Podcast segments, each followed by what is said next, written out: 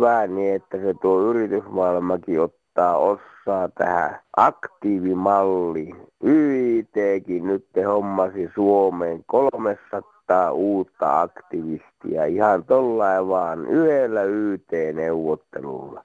Kyllä tämä menee hienosti. Hyvää sunnuntaita tosikot ja veitikat. Nyt alkaa Kansanradio, eräänlainen vanhojen tanssi. Tai penkin painajainen. Tai toisten mielestä vain painajainen. Painajaismaisia sävyjä ohjelmassa kyllä riittää. Muun muassa turvaranneke pettää keskellä yötä ja esitellään haisevan hanskan aktiivimalli. Kainuussa sen sijaan ollaan aktiivisia. Suomussalmi työllistää ja Puolanka asuttaa. Mutta aloitamme olympiakatsauksella. Täältä yksi vanha ukko täältä Pohjois-Pohjanmaalta. Hyvää päivää. Olen täysin sokeakin kaiken lisäksi.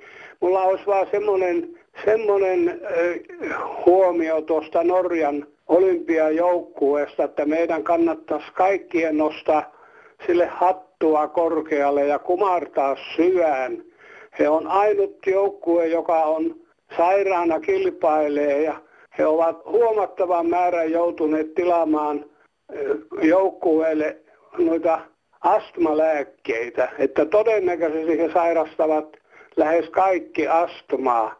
Ja siitä huolimatta, vaikka he, he ovat astmasairaita ja he joutuvat vielä noita huuliakin korjailemaan, huulet on rappeutunut jotenkin, niin ne joutuu niitäkin hoitamaan. Ja siitä huolimatta ne, vaikka ne joutuvat ainakin lähes terveitä joukkueita vastaan vastaan pelaamaan, niin ne lähes lajissa kuin lajissa ottavat kärkitiloja, niin eikö se ole hatunnoston ja nöyrän kumarruksen arvoinen? Hei!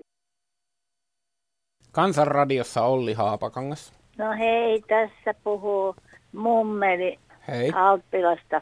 Tuota noin, kuka vastaa tämmöisestä, kun minä perjantaina ja lauantaina kello yksi aamun vielä kaaduin pahasti löi pääni, oli nyt käsi meni, no jaa, kuinka se rollaattorin kautta kaatuu rollaattori ja pöydän väliin. Voi. Maahan saakka. Ja tota noin, minä painoin sitä hälyranneketta, ei kukaan tuu, ei kukaan tuu. Kymmenen aikaan tuli henkilökunta vasta töihin. Ai Ja tota noin, ihmettelin, että miksi nyt vasta soitat.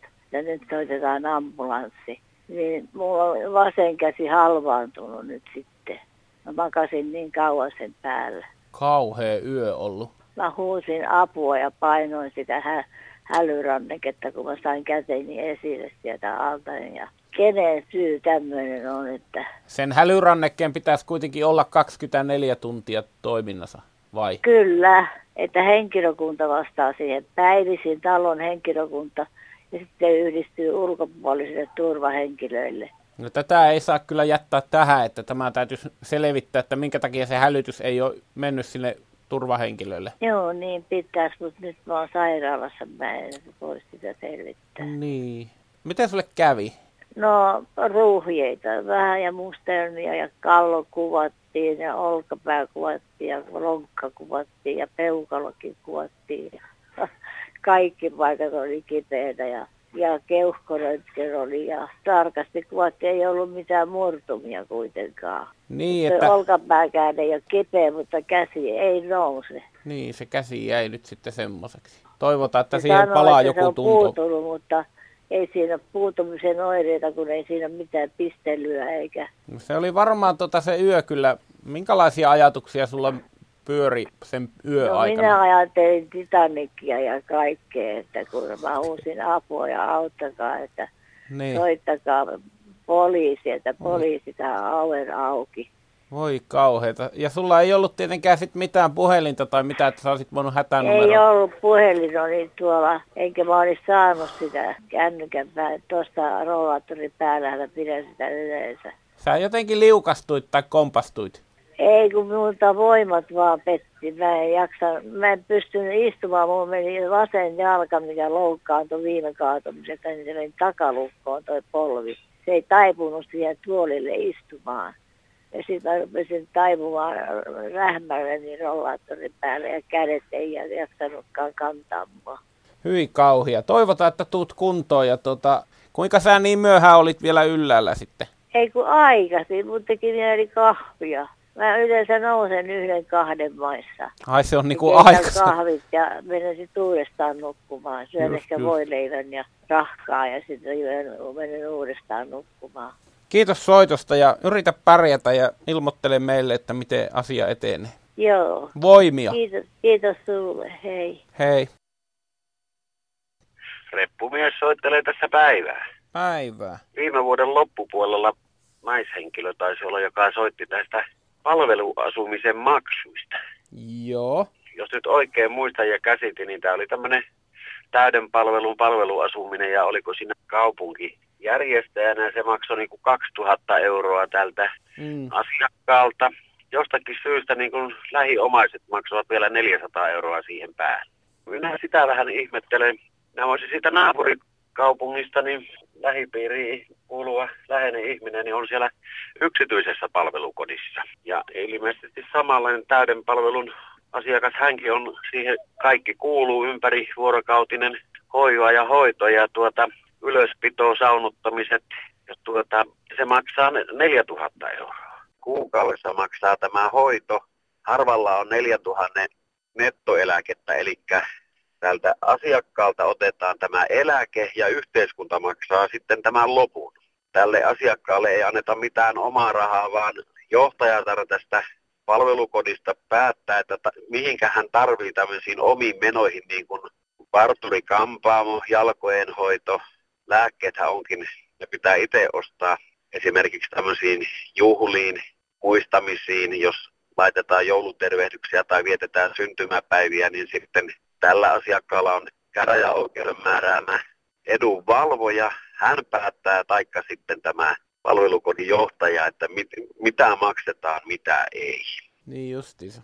Ihan niin kuin vertailun vuoksi, tämä on näitä kansainvälisiä hoiva-alan Joo. yrityksiä ja tuota, hoito on minun käsityksen mukaan, siinä ei ole mitään moittimista, se on ilmeisesti hyvää ja tämmöinen 60 paikkaa, siinä on niin kuin neljä osastoa ja tuota, se noin päässä laskien tekee sitten, jos 4000 euroa per nenä niin 60 ja 12 kuukauden, se on niin kuin hieman alta kolme miljoonaa on niin kuin tulot siitä tälle hoivapalveluyritykselle. Sitten siitä tietenkin vuokrat ja henkilöstöpalkat ja muut kulut, niin tuntuisi, että se täytyy olla kyllä aika kannattavaa.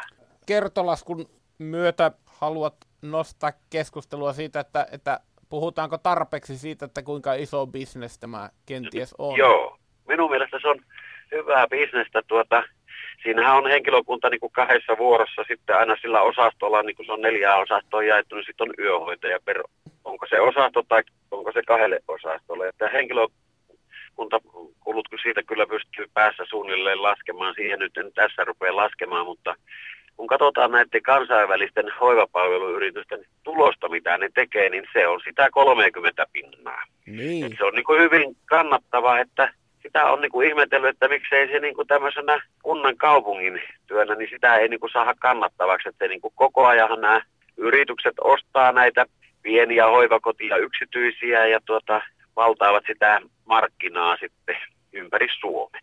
Tähän haluaisin saada keskustelua ja saataisiin tätä asiaa eteenpäin, että Joo. se on aika kallista tälle yhteiskunnalle, että mitä siitä niin kuin ruvetaan maksamaan. Kiitoksia Ootella. soitosta. Ja Ritva täältä Tulvilasta taas päivää. Päivää. Yksi rouva sanoi sitä, että tuo vain yksi prosentti näistä vanhuuden ja sairauden takia vammaispalveluihin oikeutetuista tietää, että heillä olisi niin kuin oikeus parempiin tähän henkilökohtaiseen avustajaan ja tämmöisiin palveluihin. Niin. Niin minua on jo pitkään ärsyttänyt tämä ihmisten tietoisuus, että minkälaista yhteiskuntaoppia siellä koulussa oikein opetetaan. Tai että mä väittäisin tämmöistä asiaa, että 80 prosenttia työikäisistä suomalaisista ei tiedä, mikä ero on palveluasunnolla ja palvelukodilla.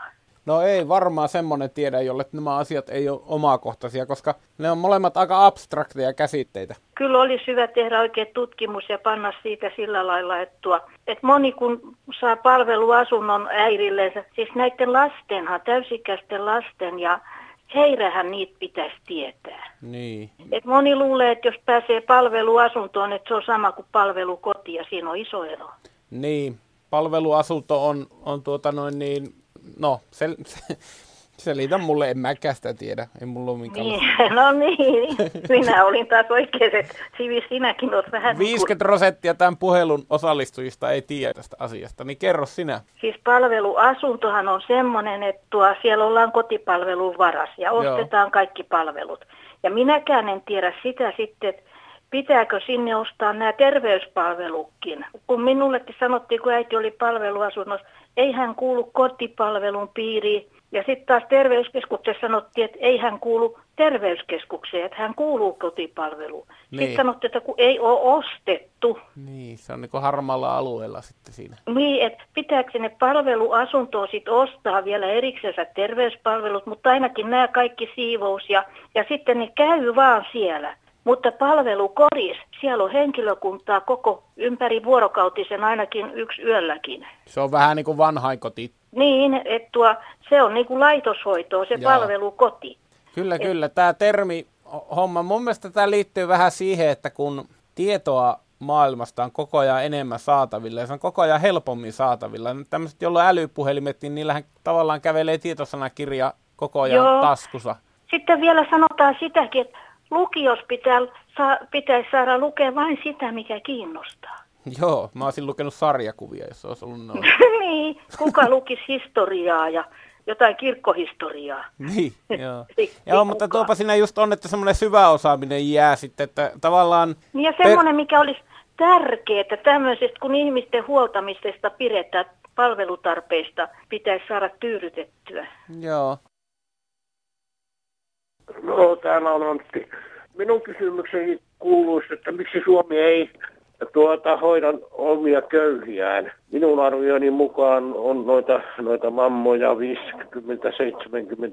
000 suunnilleen, joiden eläke on tuossa 500 viiva enintään 700 ja näillä on maksettava sitten vuokrat, ruoat ja lääkkeet ja ja ynnä muut perustarpeet, että tämä, tämä on perin perin pieni rahamäärä. Ja sitten toinen asia, kato, tuota, nyt nuo eläkkeetkin ovat tuota prosenttipohjaisia. Kun se on tuommoinen prosenttipohjainen, niin kato, pieneläkeläinen, niin sille saattaa jää alle 15 euron, siis tämä korotus. Ja samanaikaisesti hyvä tuloselle tämä merkitsee satoja jopa tuhansien ekujen korotusta. Ja sitten myöskin tuota uusi hallitus lähes ensipäätöksenään alensi lääkkeiden kelakorvaukset huomattavasti. Tästä on minullakin oma kokemusta, koska olen saanut aivoinfarktin. Ja korotti kaikki näitä, näitä palvelu, palvelumaksuja oikein huomattavasti. Ja kaikki nämä toimenpiteet kohdentui näihin huonompiosaisiin. No ehkä päätöksentekijöiden on nuori polvi, joka ei niin kuin ymmärrä, että voi olla, olla semmoisiakin, jotka eivät voi osallistua näihin tuottoisiin toimintoihin, kunnolliseen työhön tai muuhun. Että haluaisin heille sanoa, että hävetkää nuo varakkaat ja hyvätuloiset päätöksentekijät, että tämä on eh, kansallinen häpeä, häpeä, häpeä pilkku. No Eila täällä päivää. Teillä viime sunnuntaina yksi nainen halusi eläkkeeseen 50 euroa lisää. Mutta minä haluaisin miehelleni tuhat euroa lisää kuukaudessa, koska hän oli työssä 48 vuotta yksityisellä työnantajalla. Nyt hänellä on 750 euroa työeläkettä ja sitten kuulokojen papperit saa varmalta. Että täm, tämmöinen tapaus täällä. Kiitos, hei. Terve Kansanradio. Kannatan ajatusta eläkeläisten aktiivimallista. Eläkkeet kustantavat nyt 28 miljardia euroa vuodessa.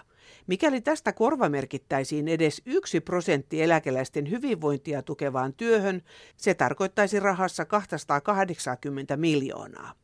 Kuinka monta paljon kansanradiossakin kaivattua tietotekniikkakurssia tuolla summalla saataisiin eläkeläisille järjestettyä, tai mitä tahansa muuta toimintaa, jotka saisivat eläkeläiset mukaan nykyaikaan olemaan aktiivisia ja voimaan paremmin. Eläkeläinen ei ole yhtä kuin vanhus. Vanhus tulee useimmille vasta siinä vaiheessa, kun ikä alkaa kahdeksikolla tai yhdeksiköllä. Eläkkeelle siirtymisen ja vanhuuden väliin jää aktiivista, hyvää elämää jopa kolme vuosikymmentä, ja meidän on tärkeää pitää huoli, että tämä väestöryhmä pysyy hyväkuntoisena ja osana yhteiskuntaa. Nyt mikään yhteiskunnallinen taho ei tule eläkeläiseltä kysymään, mitä hänelle kuuluu.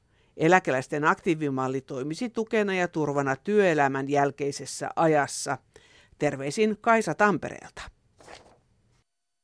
Tässä tuli mieleen se, että miksi vanhan ihmisen pitää nyt, eikä saa olla vanha, ja tarviiko välttämättä nyt kaikkea osata enää, opetella uutta. Mehän olemme elämän aikana, jos minkälaisia asioita hallittu, hoidettu ja opittu, vaikeitakin asioita, vielä vaikeampia, mitä tänä päivänä on. Miksi me opinnoita ope kaiken näköisiä koneita käyttämään, mutta tarvitseeko meidän? Eikö nyt ole nuorten vuori hoitaa ne asiat?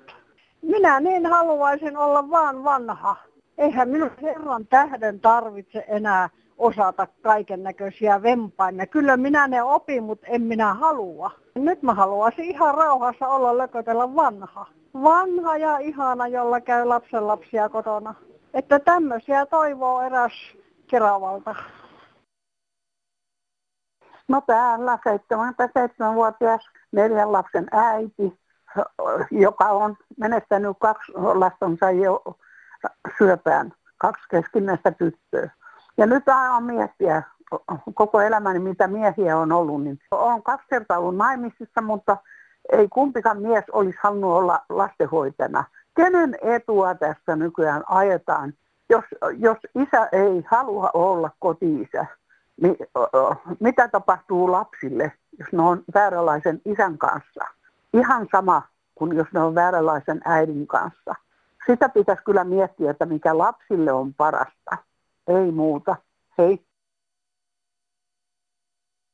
No niin, tässä on Mauno Voutilainen täältä Jyväskylän työttömyystoimiston suunnalta. Niin tässä ohjelmassa on jo tästä meidän työnhakijoiden aktiivimallista puhuttu ja huonoksi havaittu ja jätetään ilmeisesti soveltamatta nyt huhtikuun jälkeen, kun tulee näitä viivästymisongelmia, mutta minkälainen voisi olla esimerkki, aktiivimalli esimerkiksi niin työrukkasissa voisi olla sellainen vaikka äänimerkki, että jos ne ei heilu, niin se ääni kuuluu sieltä ja sitten voisi olla joku paha haju, paskan haju, mikä tulee sieltä, jos ei rukkaset heilu. Ja lapion heiluttajalle vesurin kirven moottorisahan, raivaussahan tämmöisen heiluttajalle, niin eh, voisi antaa vaikka sähköiskun se työväline, jos se ei liiku tarpeeksi. No kynä, kynäihminen ja na, naputtelija, niin tuota, mikähän siinä voisi olla minä sanktioita, että jos niitä ei heiluta tarpeeksi, niin ne rankaisee. Ja, ja tä, tällä linjalla kannattaa edetä. No niin, Kalevi täällä hei. Tuota, tuolla kävin Pilkillä ja siellä on aikaa ajatella. Toiset ajattelee Kuusamon hiihtolattuilla. Mutta mulla siinä pilkillä istuessa tuli semmoinen mieleen, että niin, nyt kun puhutaan näitä työvoimahallintoita niin, ja Kelalle, että sinne pitää rekrytoida, rekrytoida ihmisiä. Se ilmeisesti tarkoittaa suomeksi, että palkataan ihmisiä töihin. Niin nythän kannattaisi palkata niitä työttömiä, aktiivisia työttömiä. Siellä on korkeasti koulutettuja henkilöitä, jotka on työttömänä, niin nehän olisi jo valmiiksi asiantuntijoita. Niitä ei tarvitsisi enää kouluttaa, kouluttaa lisää. No hyvää iltapäivää Kansanradio. Hyvää iltapäivää. Kaksi varmaa työpaikkaa löytyy Suomussalmelta. Aha, kerro. Kunnanjohtajan kuule sinä avoin virka on haettavana 23. päivään kuluvaa kuuta. Selvä. 17 hakijaa ja yksikään ei ollut kelvollinen tuota 17. Tämä on eriskummallista. No on, että ei päteviä löydy ja niin, niin kallis ja työ, paikka. Työpaikka on varmaksi eläkeikää asti.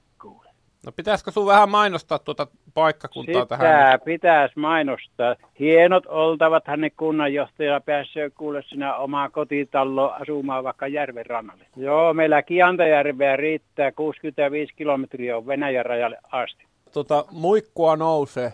Muikkua nousee ja toinen pyö, työpaikka on näille tuota, aktiivityönhakijoille alle, allekirjoittaneen kalastuskaverina.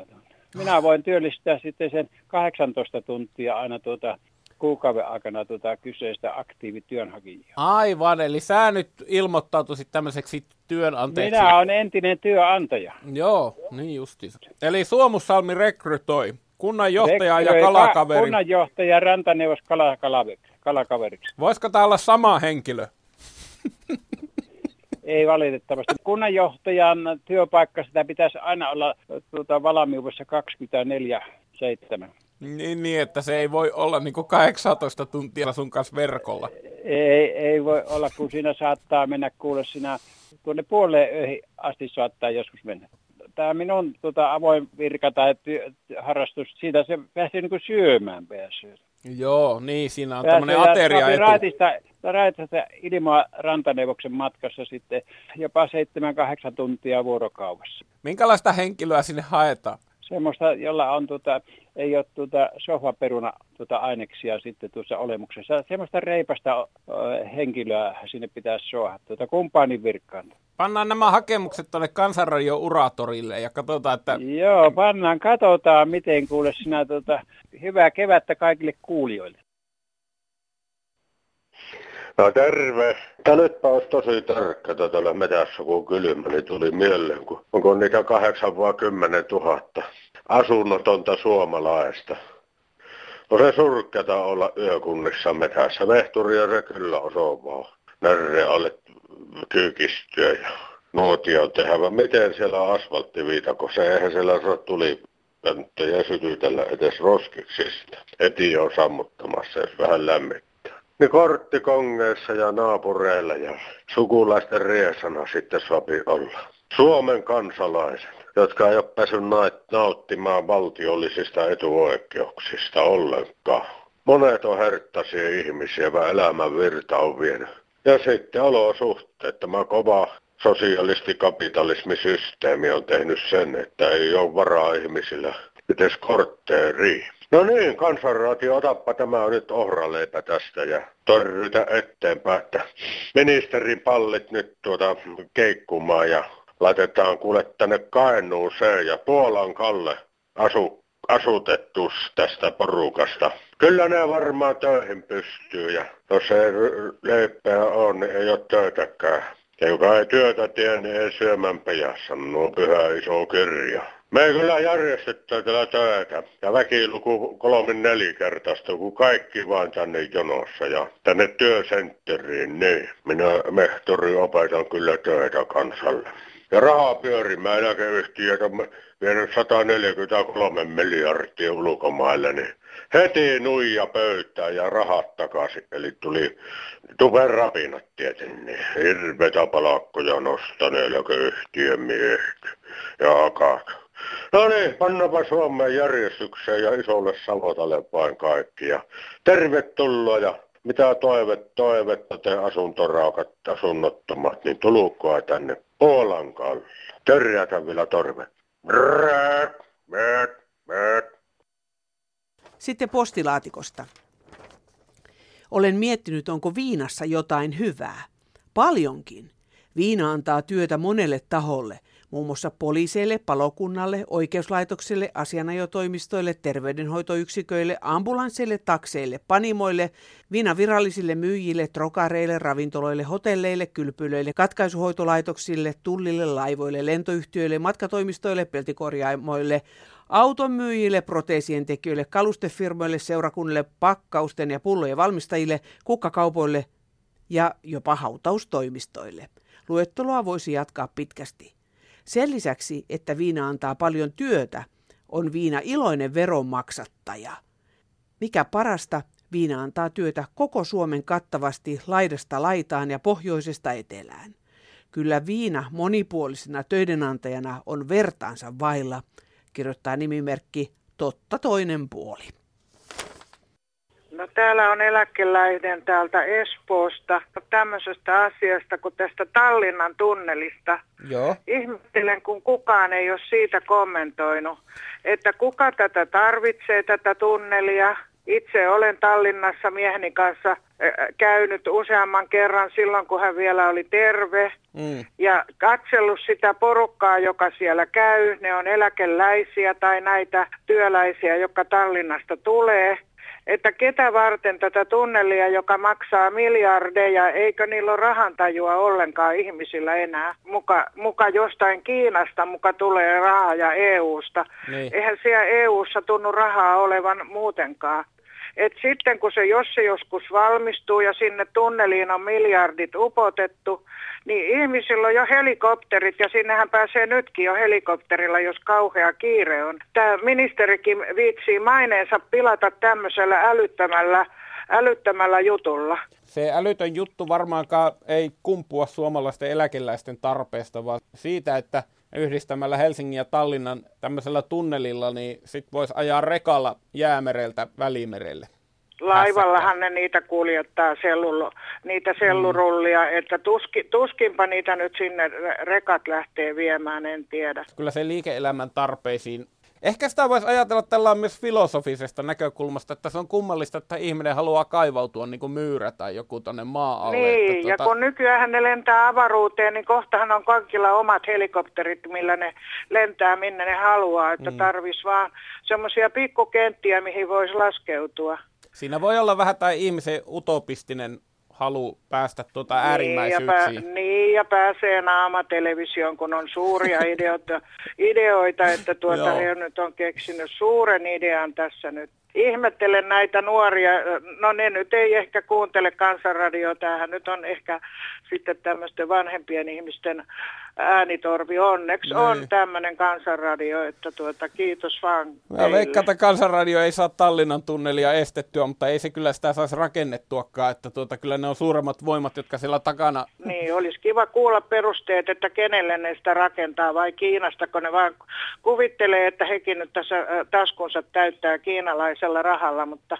Toivotaan, että joku tota, noin, niin tarttuu tähän asiaan Kiitos siitä, että aloitit keskustelu. No niin, kiitos teille kovasti. Kiitos. No niin.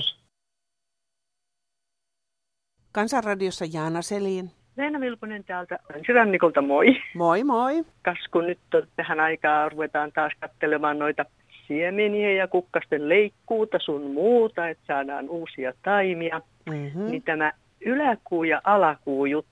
Mitä? Nythän on, on vielä yläkuun aikaa katoin siinä allakasta, että, että voi vielä muutaman päivän tästä ennen tuota täysikuuta. Niin?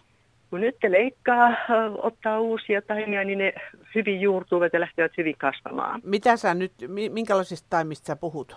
No esimerkiksi, jos sä leikkaat pelakuut ja tuommoiset okay. kukkaset, mitkä tuolla, niin kuin, että mistä haluat tehdä uusia kasveja. Joo, niin just. No muutkin sellaiset, mitkä on tarkoitus kasvaa ylöspäin. Niin. niin että nyt että täydenkuun jälkeen on niin sanottu alakuu ja sitten eivät mielellään tee juuria eikä lähde kasvamaan. Aha, oletko sä kuinka pitkään perehtynyt näihin tämmöisiin ylä- ja alakuihin? En kovin pitkälle, mutta että tosi mielenkiintoisen kirjan on löytänyt yläkuu ja alakuu ajoituksen taito suomalaisessa kansanperinteessä. Wautsi! En ole perehtynyt, mutta olen kuullut yleensäkin kaiken näköistä viljelyssä ja kasvatuksessa ja puutarhahoidossa niin tästä näistä. Ja onhan siinä jotain ainakin saunavihdan teossa, katsotaan sitä no vähän. No siitäkin varmasti katsotaan. Ja sitten ihan niin kuin tukan leikkuus sanotaan, että aina piti yläkuun aikana leikata tukka, niin sitten kasvoi hyvin taas uudemman kerran. Ja... Ai jaha, partureilla on silloin kiirettä. Aivan. Ja sitten esimerkiksi on jo kun määrätty päivä, jolloin ja se on rikkaruohot hyvä kitkeä, koska sinä päivänä kitketit, niin ei kasva enää uusiksi. Okei, no hei, se olisi aika tärkeä tietää. Mikä se mahtaisi olla?